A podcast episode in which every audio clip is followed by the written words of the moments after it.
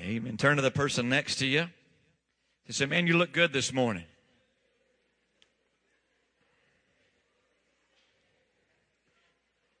Now turn back to that same person and say, Almost as good as I do. Now, husbands, use wisdom. Don't want to be solving more problems than we have to already. Amen. It is an absolute honor and privilege to be here with you this morning. And I realize you are standing, and I won't be long before you sit down. Uh, I, I heard through the grapevine that Brother David Keller just did an awesome, awesome job last week. Amen. And ministering. Amen. There's him, your pastor, and all the other ministers that fill uh, behind the responsibility of ministering in this pulpit. So I have my job job cut out for me absolutely this morning. And uh, my goal, though, is not to be them. I can't be them. And so I believe God has given me something to, to deliver to you this morning. And, and it may be a bit unorthodox and a little bit different than what you're used to. Uh, but you got to understand, uh, I'm, I'm a minister and I'm a therapist. Okay, so I, I kind of feel like God has called me to both of those. And so, not that I'm going to be doing therapy with you this morning, but just, uh, you know, we'll probably do a whole lot more talking than I will preaching. All right? Amen. Amen. Very thankful for your pastor. Amen. And his wonderful wife. Amen. For the invitation to be here. You know, he is not speaking uh, metaphorically or, or even haphazardly when he says that uh, there is a strong woman and a wonderful person that stands behind him and helps him out in ministry here at the church. And so, behind every great minister is a woman that carries a tremendous load. And so, I'm appreciative for Sister Brown and the ministry she has here at this church. Amen. Amen. As you open your Bibles with me to Isaiah chapter 61, begin reading at verse 1.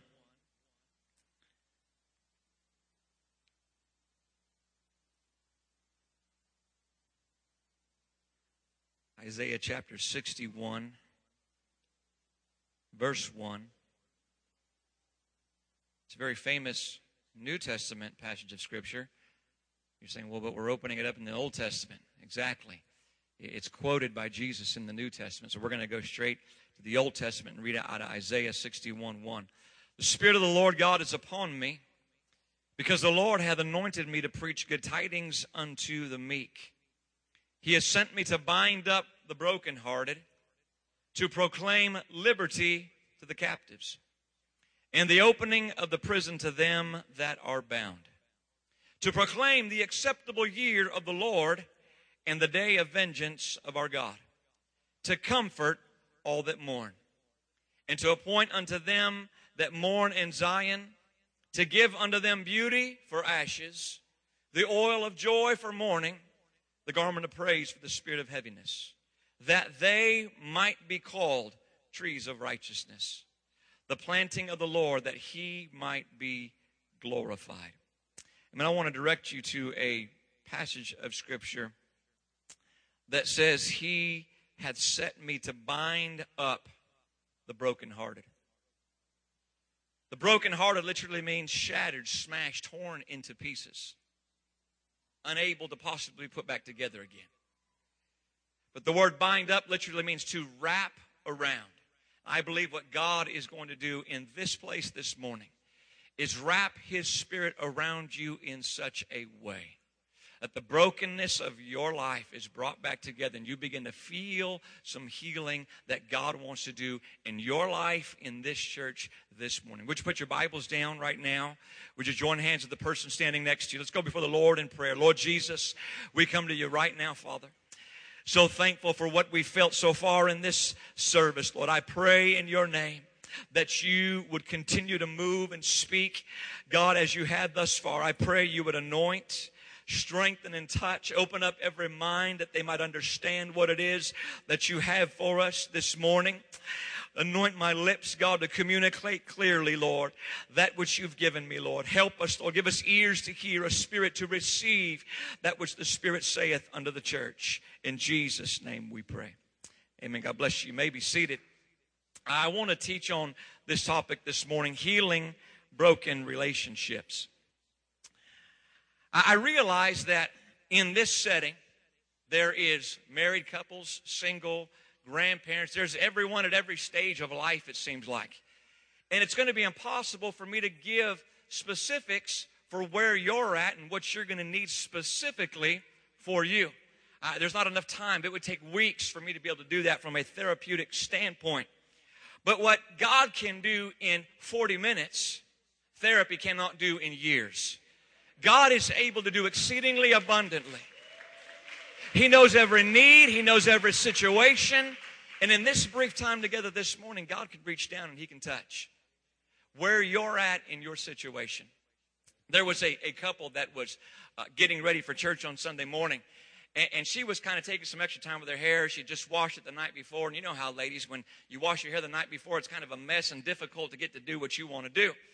And so she's messing with her hair, and he's like, Come on, it's time to leave. We're going to be late for church. And, and he's griping at her, you know, yelling across the house, goes out and starts the car up in the garage, and he's honking the horn. And, and you know that's not the bad, that's a bad thing to do if you're married, right? And so finally she comes out, and they are just like mad at one another.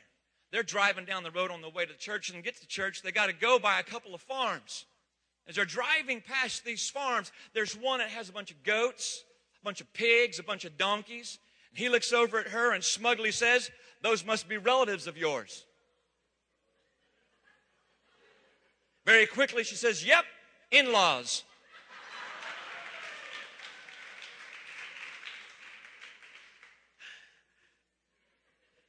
Relationships are difficult. You've, you've got spouses and children and family and friends, and, and, and having relationship with those people is difficult in life. Every single one of them brings with them their personality that's probably different than yours. Someone has a, a, a clashing personality with you, and, they may be a relative of yours. They, it may be one of your children. Your spouse usually absolutely has a different personality than you. And all of a sudden, you get joined together with this person in relationship, and you got to deal with their personalities and the, the quirks that they bring to that. They have their different opinions. You know, one of the hard things about two people becoming one in a relationship is when they're working on which one they're going to become. It, it, there's a struggle there, and there's a fight because we have different opinions. We got different desires and goals. You come from different walks of life, and everything's different. Different attitudes. Oh, if you got a, someone under the above the age of 12, under the age of 21 in your house, you know you can get some serious attitude. And it makes relationships difficult. It, it, makes relationships one of those things that's difficult to work with. One of the interesting things about relationships, it's usually those that are closest to us that have the ability to hurt us the most. It's not the people that are on the peripheral that have the ability to hurt us. Those people do things that are wrong and, and say things to us are wrong. We just, we look at them and go, you're dumb. We label them dirtbags, losers, morons, whatever. And, and we just say, you know what? They're, they're, they're ridiculous. But it's the people that say the words, I love you, that have the ability to hurt us. Because someone who said, I love you, we've opened up our heart, we've opened up our spirit, and, they, we've allowed them to draw close to us in a relationship. And unfortunately, it's those people that are closest to us that hurt us the most. There's a saying that I, I, thoroughly believe, and it says, The greatest joy and the deepest grief you will ever experience in life will come as a result of your children. What you put in them or what you don't put in them. That great joy that you'll experience by seeing them succeed and become something great in life, it, it will, it will challenge you. It excites you. You get excited when you see them succeed and do things great, but when you see them go through painful times, when you see them go through difficulties, sometimes associated because of things that you've put in them, it hurts. I've watched parents who've gone through divorces be able to deal with that. But all of a sudden, now that their children are going through a divorce, it's ripping their heart out in ways they never imagined. Because they go, I know, I realize what they're going through. And your children will bring you your greatest joy and your deepest grief. And it's important that we're doing the things that are necessary to make sure we're doing everything we can to have right relationship with them, to be putting the right things into them. There's probably not a person in this building under the age of 14 that is not having difficulties or problems in one or more relationships in their life. It, it, it's just a part of life. We have difficulties. Even the greatest personalities, those that are just kind of friendly with everybody, can point out one or two people that really aggravate them. One or two people in the family or people close to you that you're just, oh, you're annoyed with. You see, one of the first steps in healing a broken relationship is usually one of the hardest. It's the process of reconciliation. The word reconciliation means it's a settlement, it's creating understanding or, or reaching a resolution. It's coming to a compromise or, or a ceasefire, bringing something back together again. If it's a marriage we're talking about, for some of you, you know, it, it takes two to make love, just like it takes two to make war. There is hardly ever a marital situation that I've been involved with or seen where there's one person who's 100% at fault. It's usually his version, her version, and the truth somewhere in between. You always contribute something to it, usually. And the problems in relationships that we deal with arise for the same reason that problems arise in the church. And that reason is pride. Turn to your neighbor and say, Pride. Realize this, according to Proverbs chapter 13, verse 10 conflict is the child of pride. It's the child of pride, for it says, only by pride cometh contention. And as Americans, we're very aware of when we feel like our rights have been violated and our pride kicks in. See, if you feel that your, your, your rights have been violated or stepped upon, you're, you're going to rise up and there's going to be a spirit inside of you that's going to fight back for the things that you believe are yours. If you make the assumption that you deserve to have certain privileges or rights just because you exist, there's going to be some problems with your pride. Many of you probably remember the LA riots that took place years ago after the Rodney King beating, and, and, and mayhem took place in the city of Los Angeles. And the city is just going ballistic. There, there's riots breaking out and buildings burning down, and, and the police are running instead of coming and responding like they should be. And it's just, it's chaos. And, and just like in situations like that, the media has the tendency to put a camera and a microphone right in front of the mouth of the person who has the dumbest things to say. Don't they? All of a sudden, the, the camera's showing this city that's being Kmart being looted and, and, buildings burning and they're breaking windows and they pan around and they, they show the welfare center.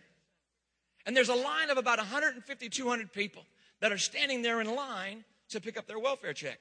I'm not against welfare. I've been on welfare myself. I grew up with food stamps and all that bit, okay? Government cheese, it's great stuff. It's better than the cheese you buy at the store.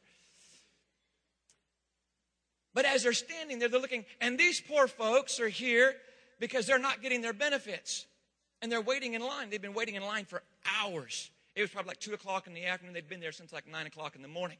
And they put the microphone in the mouth in front of some lady. She's like, We demand what's ours. They need to get someone down here and open this place up. In fact, they need to come down here. They need to feed us and give us sandwiches. They need to put bathrooms out here too because they need to just take care of us. They've done us wrong. And instantly, the vast majority of America turned against what was going on in Los Angeles. Because why? someone who thought they deserved something just because they were alive vocalized something and they were getting upset. And, and we realized that, that that pride inside that woman was causing her to fight for something in a very foolish manner.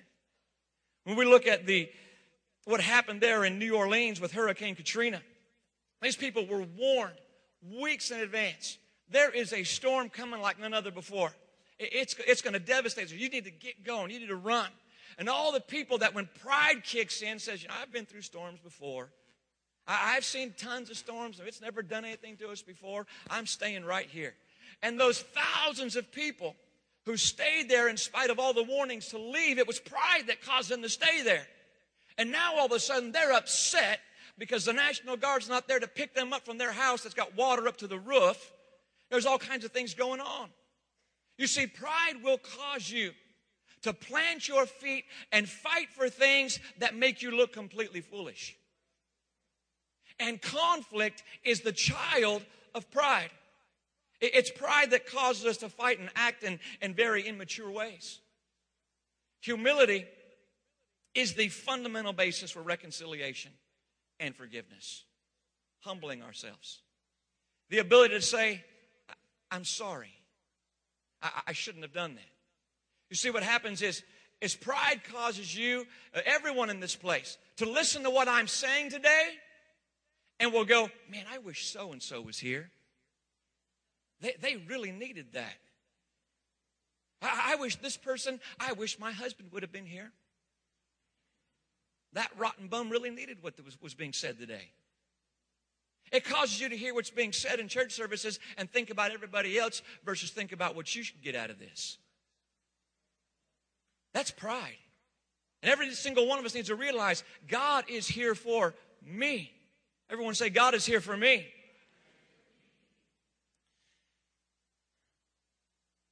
Forgiveness means to pardon or to take away.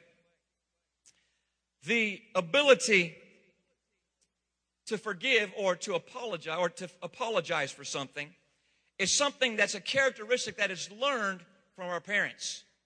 We learn how to apologize by hearing our parents apologize.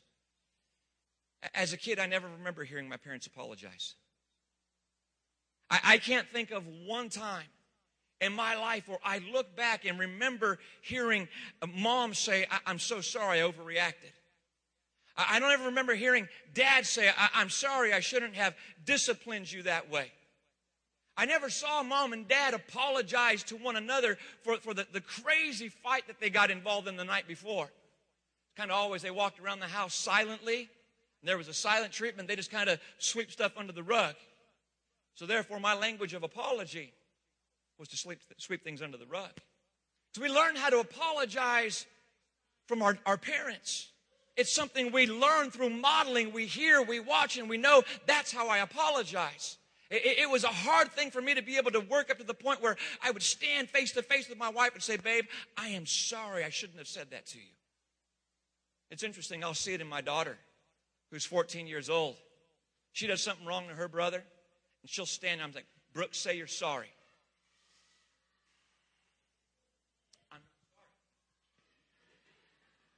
I didn't ask you if you were sorry. You're going to be sorry in a second. Say you're sorry. Okay, I'm going to make you pay him $5 if you don't say I'm sorry. I'm sorry. Because she saw in me the difficulty to apologize. My son, on the other hand, man, he's quick. He does something wrong. From his little years of, uh, of one through five, he saw me and mom going, you know, I'm sorry I shouldn't have said that. I'm sorry I shouldn't have done that. And he's real quick on the gun to say, you know, I'm sorry. And I'm asking him, what are you sorry about? I don't know, but I can just tell you're mad. and, and he's learned real quick that way, if somebody's displeased with him, sorry usually makes things better. There was a couple that had been having uh, kind of an, an, an unusually high number of arguments. And there the wife said, You know what? We've been married 12 years and we need to figure something out here that because you're frustrating me and I'm frustrating you, let's do this. Let's get a little jar and we'll put it on top of the refrigerator and one will be your jar and one will be my jar. And what we'll do is we'll write our complaints down that we have about the other person. We'll put them in the jar. And at the end of the month, we'll go ahead and pull all the complaints out. So there, the, the wife is very diligent about writing all the complaints about. Left a towel on the floor, underwear on the floor, left the lid off the peanut butter jar, drank out of the milk carton instead of pouring a cup. You know, all the things that she were frustrating her about him. And about two weeks into it, she saw that there were more things in her jar than were in his jar. So she thought, oh, I better pick it up. And she's writing more and more things. Finally, the end of the month came and they sat down and they exchanged jars. He's looking at all of them. Oh, man, I didn't realize that. I- am sorry. And puts it down. Oh, yeah, you're right. I, I do do that. Ooh, yeah, I remember leaving the toilet seat open that one time and you fell in. and reading through them. All of a sudden, she opens her jar after some pleasure of seeing him apologize and open the first note. It says, I love you. The next note said, I love you. And note after note after note said, I love you. You see, it's the ability to look beyond the problem at the person and realize how valuable they are to you. That's forgiveness. We, we can write down the list of faults and failures that people have, or we can look at them and say, you know what, you're special, you're valuable, and, and I love you so much. I want to work with you, and I want to vocalize to you how valuable you are to me. Stanford University did something they called the Forgiveness Project. Anybody familiar with the Forgiveness Project by Stanford University? Huge project that went on for probably 40 years, and it's still continuing today. They did a longitudinal study of the power of forgiveness. And they took a group of several thousand people and broke them into two groups. One that was unwilling to forgive wrongs that had been done to them. And another group that they were willing to forgive the people that had wronged them, whether forgiveness was asked for or not. They were willing to sit there with someone and say, you know what, I forgive this person for this act. I forgive this person for that act. And go through this little series of, uh, of just vocalizing forgiveness to people in their life. As they followed these people out 20 and 40 years, they found out that the people who forgave had healthier relationships, had greater spiritual and psychological well being, had less anxiety, less stress, less hostility, had stronger immune systems had lower blood pressure, lower levels of heart disease, had fewer symptoms of depression, had better finances across the board, were significantly higher in the area of finances, lower risk of alcohol and substance abuse, and lived longer and overall healthier and more fulfilling lives. Because why? The power to forgive someone changes your entire life. The power to say that when someone says, I'm sorry, to say, you know what, I forgive you. It, it changes you, but unforgiveness literally shackles you to the past and shackles you to the person you're unwilling to forgive. I don't want anything to do with that person. They, they've done me wrong. They've said hurtful things to me. I don't want nothing to do with them. What you've done emotionally and in the spirit realm is you've shackled yourself to that person and don't realize that you are stuck with them. You've stuck yourself in a cell with them unable to get out of the cell up here in your mind. There's a stronghold that's been built up here. That because of your inability to forgive, you've locked yourself in a cell with that person. See, unforgiveness can free you from the control that, that past events have exerted over you. There's an 82 year old 82 year old woman who recently, in the past year or two, had come into my office for therapy. She walked in. I was. I asked her her age. She was. She was very. You know, she was active. I'm on the second story, and she came up the stairs. And I was thinking, man, she's got to be maybe in her early 70s, late 60s. Very, very spry. But she was 82 years old. Her husband was 85 years old. And I asked her. I says, "So what is it you want? Why are you here?" She looked at me, and tears began to roll down her face. She says, "Jason, I have watched." My inability to forgive destroy my children and my grandchildren. He said, Come on, you're going to have to explain more to me than that. Back when she was 25 years old, her husband had an affair on her, had found himself in a moment uh, of moral weakness and made a failure in life. From that moment on, she, she harbored a seed of bitterness inside of her that, that, that she allowed to grow, partially taking care of the fruit that grew from that tree because it empowered her every once in a while when they got into an argument. It, it, it, was that, that little seed of revenge and unforgiveness that grew inside of her and allowed her to hold a, what had happened over her husband's head. And there, when she felt like she was losing in an argument or a situation, she could crank down and grab a hold of that tree that brought back all those rush of feelings of the hurt and the anger, and there begin to put him in the place uh, that she felt he needed to be put in. What she didn't realize was that tree had a hold of her. And it asserted its pressure and its unforgiveness, not just on her husband, but on her children and on her grandchildren.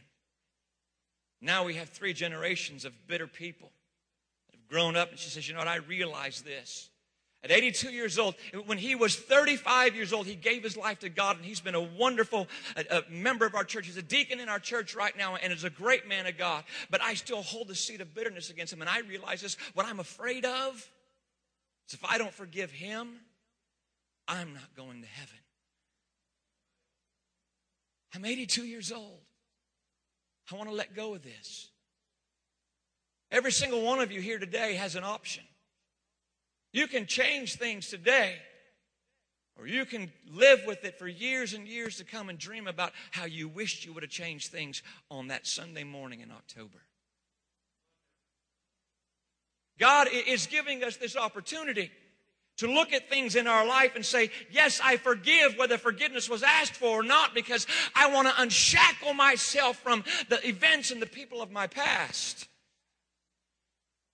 Holding on to the past keeps you from reaching forward to grab the blessing that God has for you in the future. You, you got to let go of those things to be able to grab the blessing of, of what God has prepared for you. Uh, if apology is learned from our parents, so is the ability to forgive. I want to touch on a few things that forgiveness does not do. Forgiveness does not destroy your memory.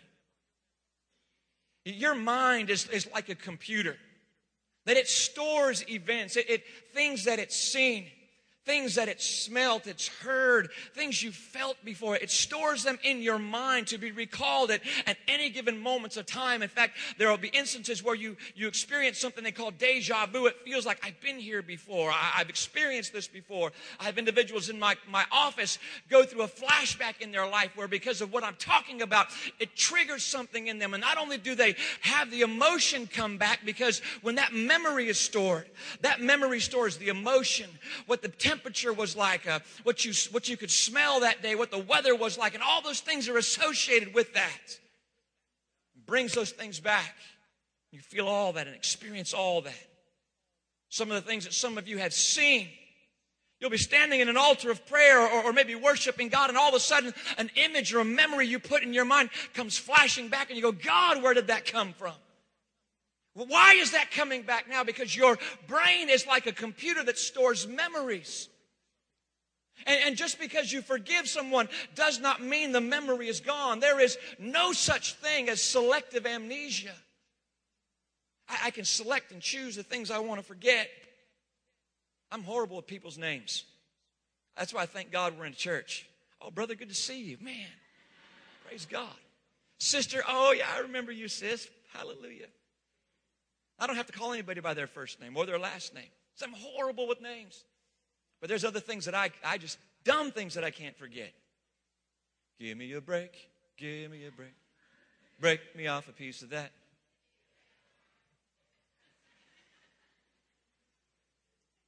The weather started getting rough. The tiny ship was, if not for the courage of the fearless, the would be lost. Now, what does that add to the value of your life? Absolutely nothing. There's no such thing as selective amnesia.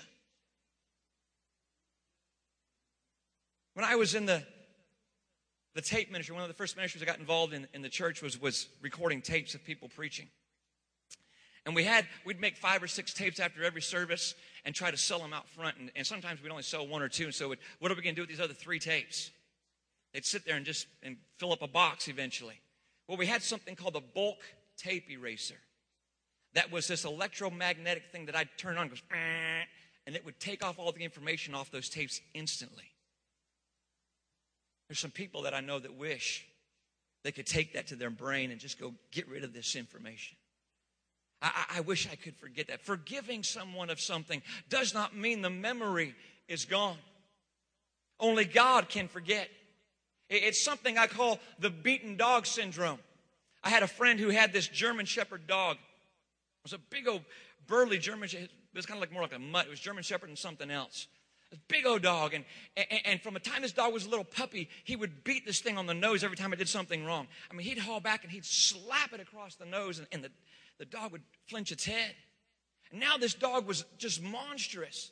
And they'd walk by and they'd do something wrong. They'd slap that dog across the face. I'm thinking, that dog is going to tear you up one of these days. I would reach out to pet the dog, and I'd reach out like that, and it would go, Because why? Every time it saw someone reach for him, it thought it was going to be hit. There's some of you in this place this morning. You've, you've associated certain behaviors and actions with abuse that's going to come. You've associated certain words and, and things people say, certain days of the week and, and times of the year where it's cloudy and cold or, or maybe hot with certain things that are going to come. You have beaten dog syndrome. And you continue to live your life shackled to the past because you've never forgiven and moved on. Forgiveness does not remove all the painful emotions. One of the reasons why, when we get into arguments with people who are close, the reason why it hurts so much is because we expect those that are closest to us to love us, to care for us, to nurture us, to treat us kindly, to be respectful to us. And those that are closest to us, we get their best and we get their worst. Forgiveness does not remove all the painful emotions that you've experienced with the pain of your past. One of the things you've got to do is not allow the memories of the pain of the past to mess up today. Each day is a new day that you have to make a choice about moving into successfully and moving on with things in your life. Forgiveness does not remove the consequences of sin. Some of you are still going to have to deal with the long term effects of your dumb actions. See, all of us want our, mistakes to go away. It's, it's so amazing when I work with couples and, and individuals that come where they've done something wrong. It, their, their response is, I've asked for forgiveness. Can't we just move on? Because the person who's done something wrong, there's shame associated with sin. Proverbs says about 17 different times that there is shame associated with sin. And those that have committed the sin want that shame just to go away. And of course, when they ask for forgiveness, they want you to forgive and, and they just want to move on, but it, it doesn't happen that way. I, wish it was that easy. There's consequences that come as a result of sin. Forgiveness does not rebuild trust. It is someone's changed behavior day by day, week by week, and month by month that rebuild, rebuilds trust. You, you can't behave appropriately for one week or two weeks and think that everything's going to be okay. Because we know, and I see this with couples so many times. Okay, yeah, you've apologized. You've said you're sorry. We're going to go through this cycle again where you're going to be good for about another three months and you're going to go do what you've done again. I see this so many times in individuals who get involved with pornographic material where what it does is, is, is it cuts to the core of, of who their spouse is because all of a sudden their self-esteem is, is smashed and broken to pieces. Am, am i not pretty enough? Am i not beautiful enough that they've got to turn to, to something so unwholesome and inappropriate and, and that behavior manifests itself and you destroy your spouse when you do that. The agony and the pain you put them through. Oh i'm sorry you know it's just a guy thing. It's it, it's not just a guy thing, it's a sin thing. You'll be good for a while, you go right back to where you came from. The advent of, uh, of all the technological ability that cell phones have nowadays, this is becoming the number one method by which most teenagers and adult males look at inappropriate material on the internet. And every time you see that person pick up that phone, you wonder because there's an identification with that. Are, are they doing that again? When I go to look over their shoulder, why do they turn it off real quick and, and, and turn the pages? Well, what is it? And, and there's a connection with that. And, and forgiveness does not rebuild trust. You rebuild trust one hour, one day, one week, one month at a time. You rebuild trust by opening yourself and, and, and, being willing to be vulnerable and transparent to someone around you. Yes, I'm sorry I've done that in the past, but let my actions from this day forth show you that I'm a changed individual. It takes time to rebuild trust. Forgiveness is in an instant, but it doesn't mean I've rebuilt my trust. Famous president said, You fool me once, shame on you. Fool me twice, shame on me. Forgiveness does not always result in reconciliation. I've got to be very honest with you this morning. There are some relationships that will not be reconciled. There are some relationships that are not in your best interest as a child of God for you to reconcile. There are some connections with extended family that you might have that it's to your best interest that you never reconcile with them as long as they stay where they're at. Let me clarify that. Someone chooses to remain in a sinful lifestyle and engage in sinful behaviors and activities. I, am sorry, but I, I, I forgive them and, and I want to reach them, but I can't go to where they're at. The alcoholic shouldn't go to the bar to reach to those that are drunks and recovering. There are some people that I will never allow around my children because I know there's inappropriate behaviors and actions they've engaged in. They're family members of mine. And because of the things they've done, they will never get within a 10 foot radius of one of my kids. That's just a decision I made, and that might be a, a, a, worldly, secular decision, but until I see repentance inside of them, until I see forgiveness, until I start seeing the fruits uh, uh, of the Holy Ghost working inside of their life, I'm putting up a wall to protect those that are valuable to me. Let, let me just speak to some. I, I feel this in the Holy Ghost. Don't let this sermon message this morning about forgiveness just make you willy nilly open up every single door to everyone you've had a problem with in your life. There are some doors that God shut that He wants to stay shut because there's a reason. You can't go back to some of those old behaviors. You can't get your kids around some of those people because they're going to have an influence upon them. It is your responsibility to protect those that are valuable to those around you. You've got to put that hedge up, and that's, that's, that's in your nature. Man, if, if someone was going to hurt this little boy right here, you would see this little gentleman, right? Little gentleman, this tall gentleman, become a vicious giant. He would take someone's head off. Because why? He, he might be a godly man. He was up here willing to pray with people earlier on. He was laying hands on you, praying for you. He's going to lay hands on you and tweak your. Women in times of war were shown to be some of the most ferocious and deadly because why? There was a protective mechanism that God had placed inside of them. And there in the French Revolution, when that soldier came kicking through the door, that mama got all over that dude and dismembered soldiers. Because why? She's protecting those babies behind. God has shut some doors in your life that need to stay closed.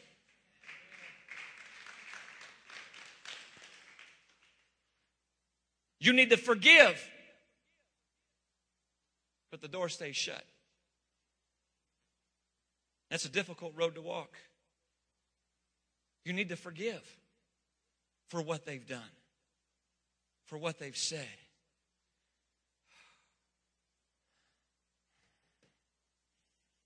Because forgiveness is, is not what you do for them, it's what you do for you. It really isn't about them, it's what you do for you. Letting someone out of the prison of revenge really is doing nothing more than letting yourself out of that prison with them. And as Christians, we have this thing where, well, I'll, I'll go ahead and let them go and I'll, I'll give them over to God because vengeance is mine, saith the Lord. God, I want you to get them. God, I want you to, to just rain down lightning and thunder and destroy them. And when we see their life go bad, we're like, yes, God, you got them. Woo-hoo. And really, all you've done is hold on to a little bit of revenge. There was a woman who was walking through the forest here in Southern California up in the mountains. And she was an avid outdoor enthusiast, just loved the mountains. And this one day she's walking around kind of a blind turn up on the trail. She come across a mother bear and her cub. And there, that mother bear, in an attempt to protect her cub, attacked this woman. And there attacked her for, for several minutes and finally turned away and ran off as other hikers scared the bear off. The woman was able to make it to the hospital and survived her injuries, but she was severely wounded. But, but, but she loved the outdoors still. After all the rehab and years of rehab and, and the surgery she had to have to be able to just help her walk normally, one of the desires she had to do was go back up to the mountains and go hiking again. There, after several years finally went by, she had the opportunity and she had the strength and the stamina once again to go on this hike. And as she's going around this very similar blind turn, she sees off in the distance a deer run off up the hill. And she's startled and jumps back. And she sees that and she realizes, oh, it's a deer. She enjoys and watches the beauty of Mother Nature as it runs up the hill and runs away. You see, it would be illogical for her to respond to the, the deer as if it were the bear. But those of you who do not forgive people in your life will find yourself unconsciously responding to people in your life as if they are the bear because you've never let go of it. Your past ultimately becomes one of two things it becomes an anchor that holds you or a rudder that guides you. And you determine which one it becomes. It's an anchor that holds you where you're at. You blame everything in your life on that broken relationship. You blame everything in your life on, on, that instance and you use it as, a, as an anchor that holds you and keeps you from becoming and, and having the great relationships you want in your life. Or you can use it as a rudder that guides you. That says it, it's still there. The past will always be there. You can't selectively let go of it.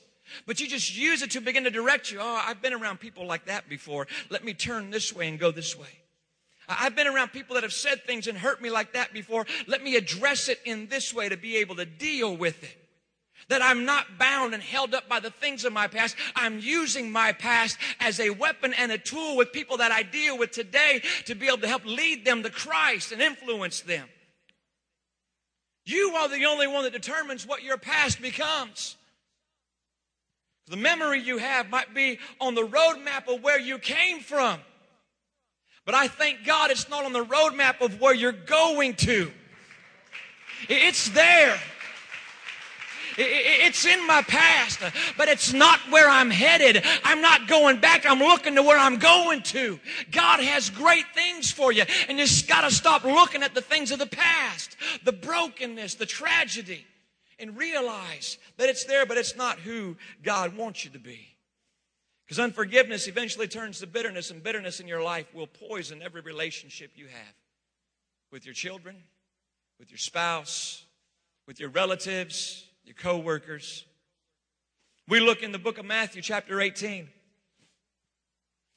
verse 21. Then Peter came to him and asked, Lord, how often should I forgive someone who sins against me? Seven times? No, not seven times, Jesus replied, but 70 times seven. Uses that question posed by Peter to launch into a parable he tells about a king who decides to bring into account all the, uh, uh, the up to date the servants who had borrowed money from him. As he brings in one servant who, some scholars believe, had billion, borrowed close to a million dollars. There he could not repay him. So the master said, Sell him, his wife, his children, everything he owns to pay the debt. There the man falls down and, begs and pleads the master, Please be patient with me. I, am going to go ahead. I'm going to pay you everything I have. And there the master is moved with sympathy and forgives the man of the entire debt. That servant gets up and walks out and comes across another servant who scholars say owed him maybe compared to what he owed, maybe just a thousand dollars. And he grabs that servant by the throat and says, Pay me what you owe me.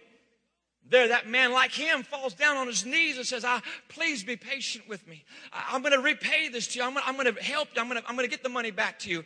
But he is unforgiving and unwilling to allow that man to do that. So he throws him in the prison and there to stay until he's able to repay the debt.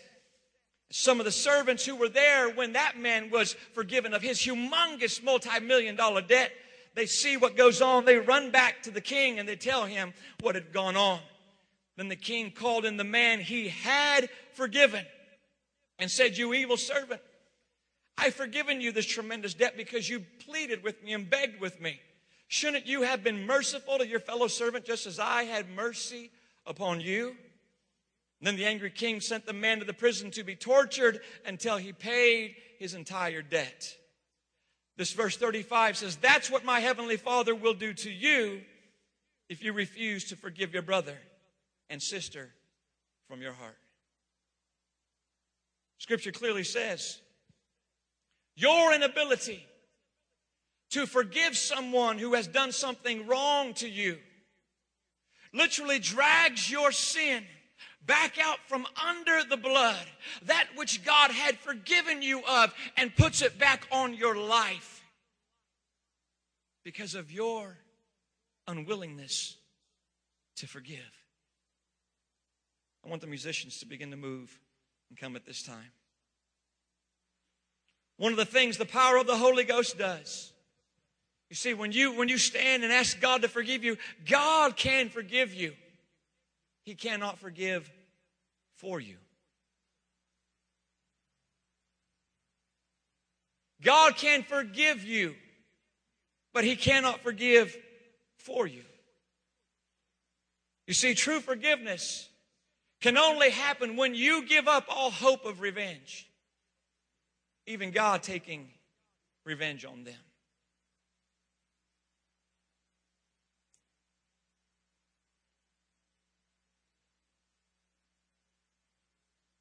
There's a man in my life who, at five years of age,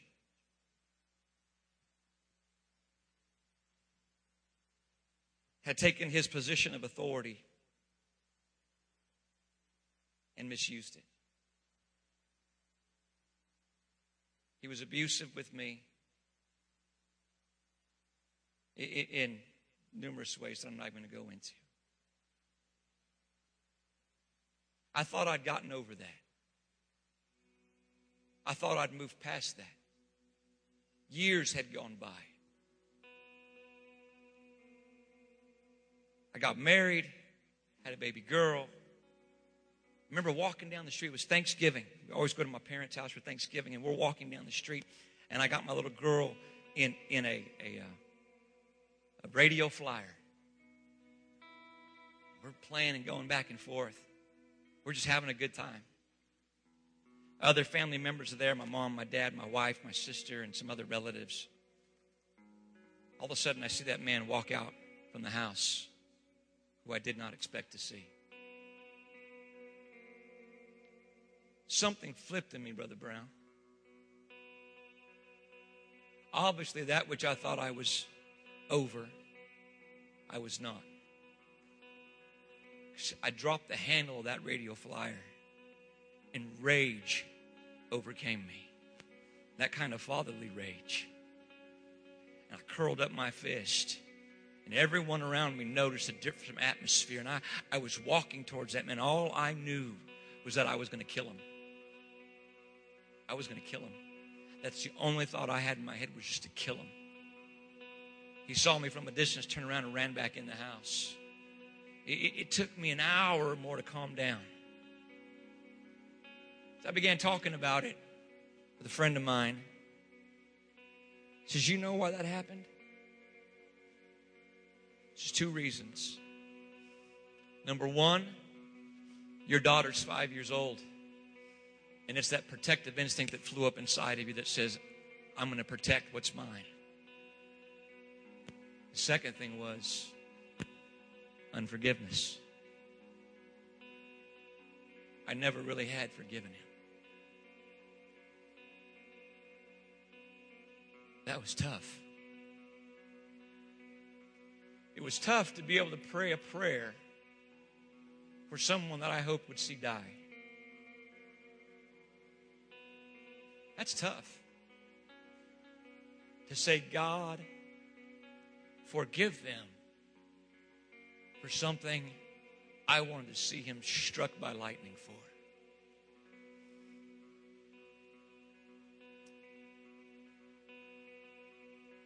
The greatest thing that some of you could do this morning to heal a broken and wounded relationship is let go of some things from the past. To say the words, Jesus, my Father, Take that blood that you shed on Calvary. Go to that person's name in the Lamb's book of life. You see those things they've done against me. I want you to take that blood and I want you to wipe away that sin and forgive them for what they've done.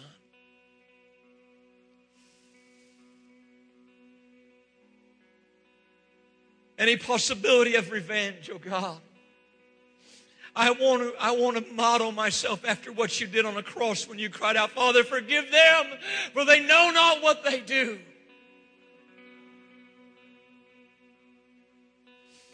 I want you to stand with me this morning.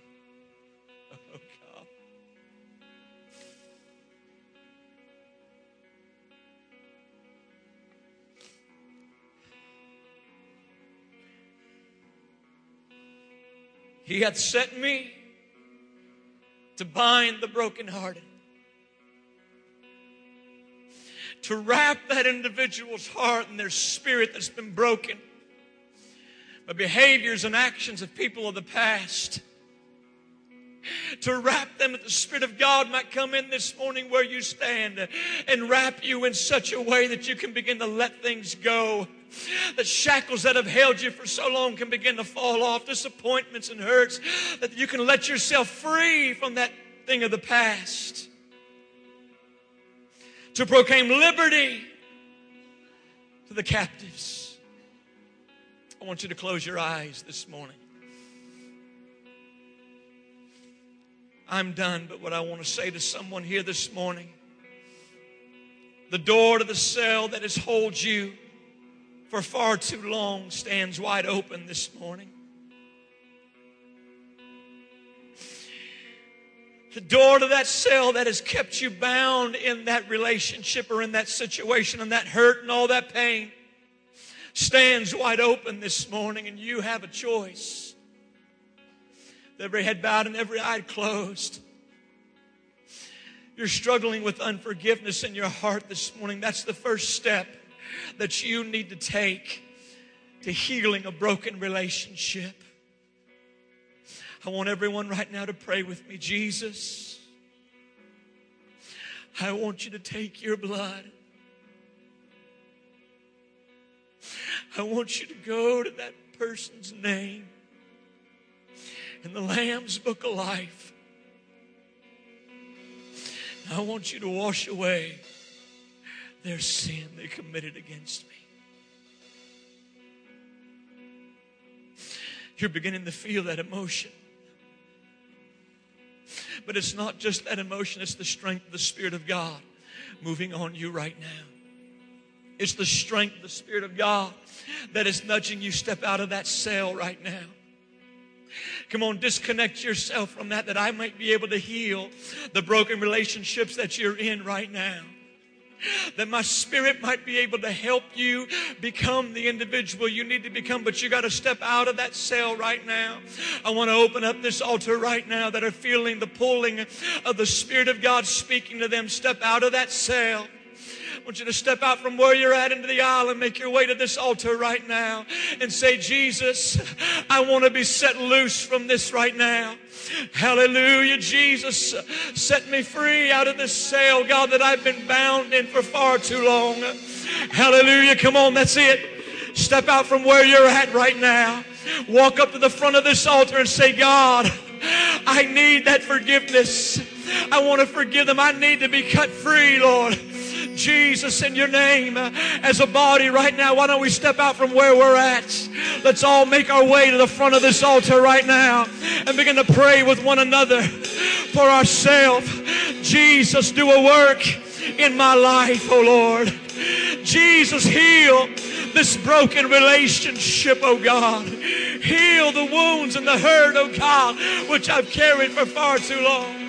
Hallelujah.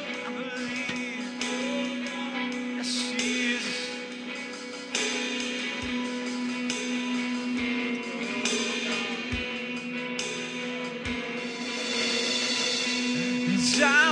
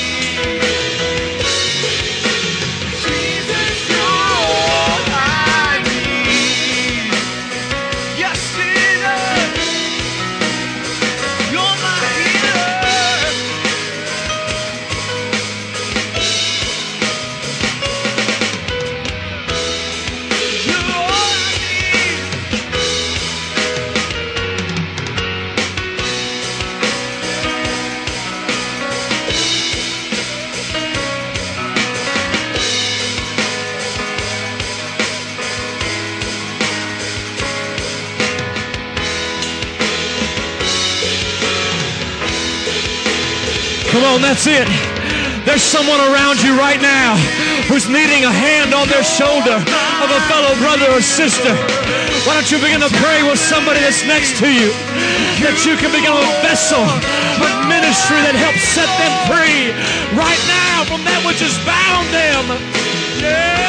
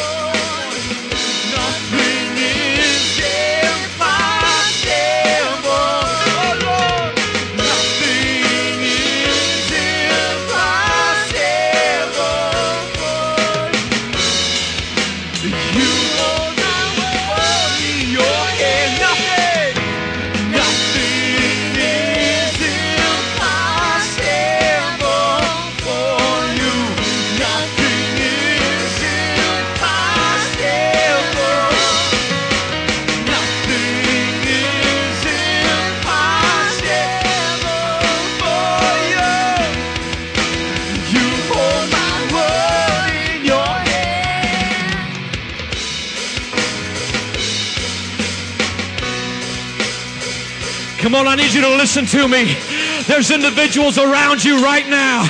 They're finally having the courage to step out of that sail that has bound them for far too long. You need to let the Holy Ghost uh, lead and direct you as a child of God to begin to pray with them in a boldness uh, and an authority that that which has bound them uh, will bind them no longer. The forgiveness they've needed will wash over them and heal them of that which they've struggled with. Hallelujah. Come on, you find someone next to you. Put your arm around them. Pray with them. Jesus. Yeah. Nothing, nothing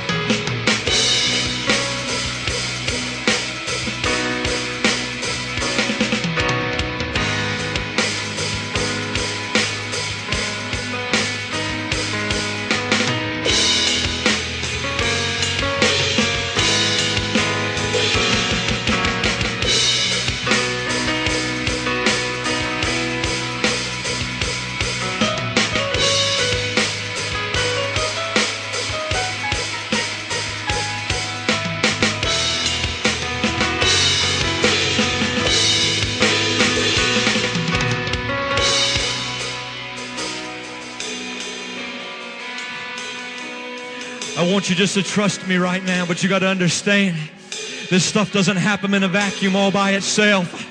If you have a family member here, I want you to find them. I want you to get a hold of them right now.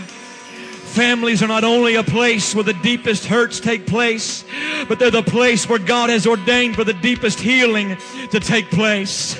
Within the construct of people that we deem safe, of individuals we look to for comfort, I want you to find a family member right now. Join with them, arm in arm. Begin to pray with them. Oh, Jesus, in your name. Oh, if you don't have family member here, you're a part of this family in this church. You'll find somebody else, another church member you can join with right now. Oh, you join up with them. You begin to pray right now. Oh, Jesus, in your name. God, let this healing wash over my family. Let these relationships, God, which should be the strongest, would be restored, would be renewed, would be empowered, would be touched by the power of the Holy Ghost this morning. Come on. I need mothers uh, who will pray in the Holy Ghost. I need fathers uh, who will rise up and pray in the Spirit. Jesus, in your name.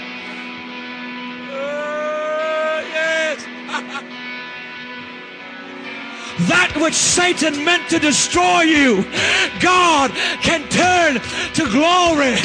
That which you thought uh, was going to tear you apart, uh, God is going to rebuild. The valley of Achor of trouble becomes a door of hope. Yeah. Let your hope rise. Let your hope rise.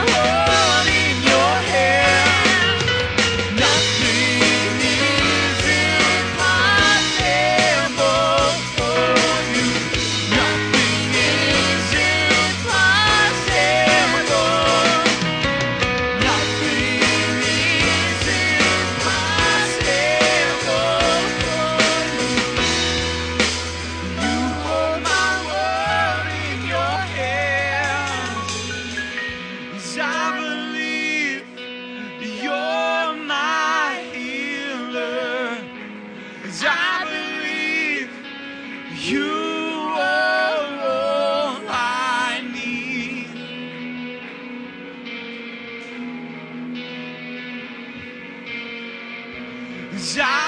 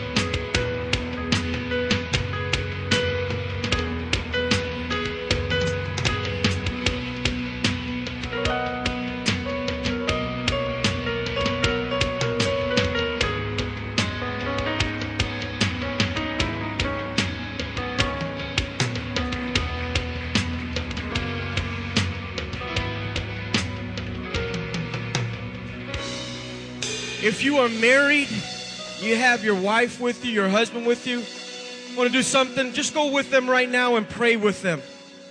If you got a mom and a dad that's here, why don't you find and become a family right now and pray with them right now? Go find your wife, go find your husband, bring them, drag them, whatever you got to do, and just pray with them right now. Unity in the church is unity in the family. It starts at home. We've got to be a united front on the family side. So if you've got your mom and your dad, or just one of them, just go with them right now and pray with them. Just hug them, just put your arm around them right now.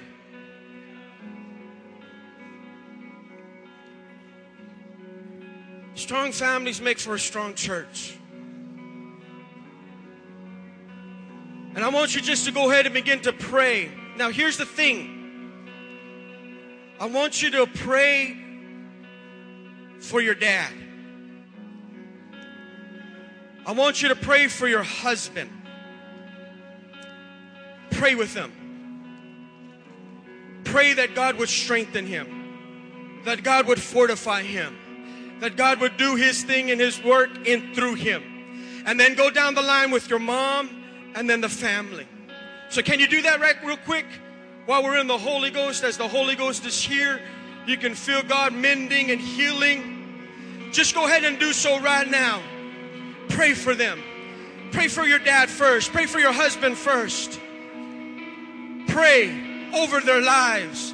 Pray that God would make them sensitive. Pray that God would move through them. Pray that God's anointing would be upon them. Pray that God would do a work through them. Pray that God would just be released in them, through them. And then pray for your mom. Pray for your wife that she be that person that God's called them to be. That God would just uh, uh, direct them right now and, and lead them, and, and that the structure of the home uh, would be intact in Jesus' name.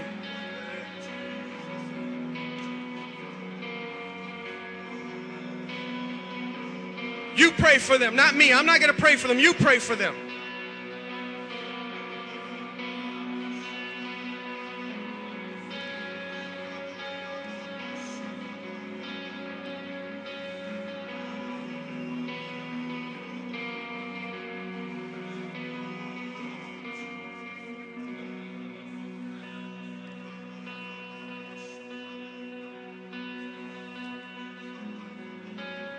God is doing a healing. Amen.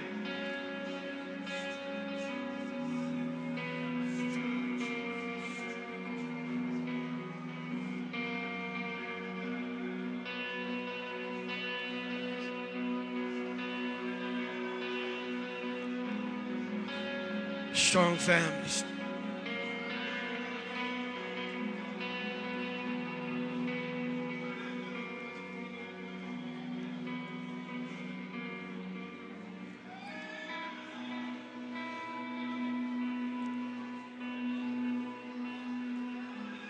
Just continue to pray for your family.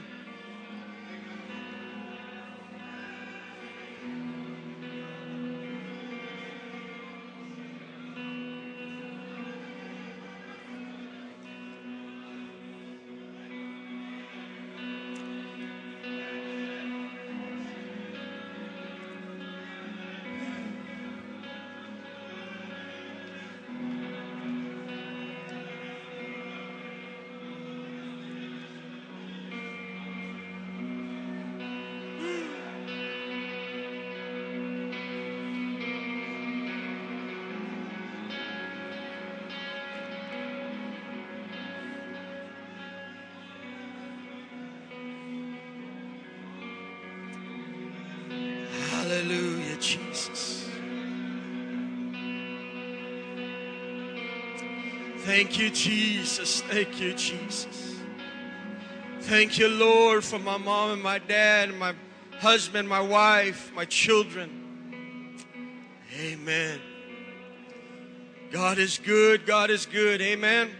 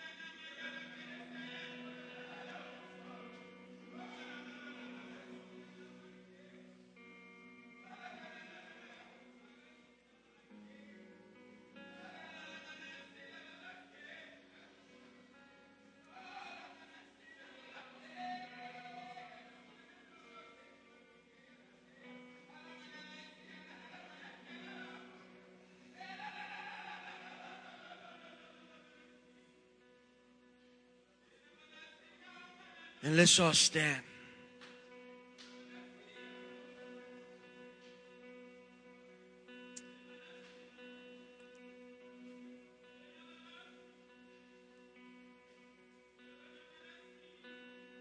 Just touch the person next to you.